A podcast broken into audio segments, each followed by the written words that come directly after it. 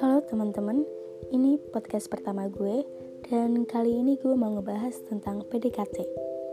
Apa sih makna PDKT buat kalian nih yang jomblo-jomblo?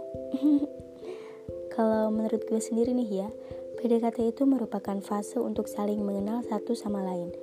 Dan gue saranin sama lo, saat PDKT itu keluarin aja sifat lo yang asli, jangan ada yang dibuat-buat dan jadilah diri lo sendiri karena itu akan berdampak ke belakangnya. Misal, saat lo jadian sama dia dan lo baru nunjukin sifat asli lo, dia pasti bakalan mikir, loh kok gak cocok nih sama gue? Bisa jadi kayak gitu. Atau mungkin dia bisa aja nerima lo, tapi ada masanya dia harus beradaptasi ulang. Jadi lebih baik lo tunjukin sifat asli lo dari awal. Gak usah takut ditolak, gak usah takut dijauhin. Tapi ya tergantung dia juga sih, apakah dengan kondisi dan sifat lo yang seperti itu dia bakalan nerima. Tapi, kalau dia mau nerima lo apa adanya, bukan ada apanya, berarti dia harus siap menerima sifat lo mau gimana pun itu. Begitupun lo juga harus menerima sifat dia seperti apa.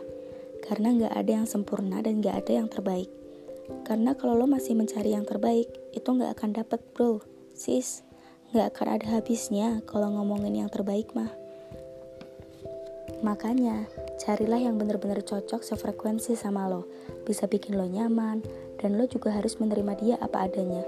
Gak bisa lo nuntut dia harus begini, begitu, karena setiap orang sifatnya beda-beda. Yang seharusnya kalian lakukan itu saling melengkapi, bukan saling menuntut. Nah, di dalam PDKT inilah kalian mencoba mencari sifatnya seperti apa. Kalau memang gak cocok, ya ngomong aja biar nanti dia bisa introspeksi diri dan lo bisa cari yang lain. Intinya, jangan sampai ngasih harapan besar ke dia. Kalau memang berasa udah gak cocok, ya udah gak usah dideketin lagi, tinggalin aja. Terus diomongin baik-baik. Jangan sampai lu ngerasa gak cocok, tapi lu masih terus ngebaperin. Jangan kayak gitulah ya, please. Kasihan anak orang, nanti dianya udah baper, eh taunya lo gak suka, kan sakit. Jadi, kalau udah dapet yang bener-bener sefrekuensi, benar-benar bisa support lo dari awal, ya bisa lah ya dicoba jadian. Dan ingat, kalau ngebangun hubungan itu, ya saling jaga kepercayaan, saling mengerti, saling support, dan semacamnya. Oke, cukup sampai di sini bahasan gue tentang PDKT.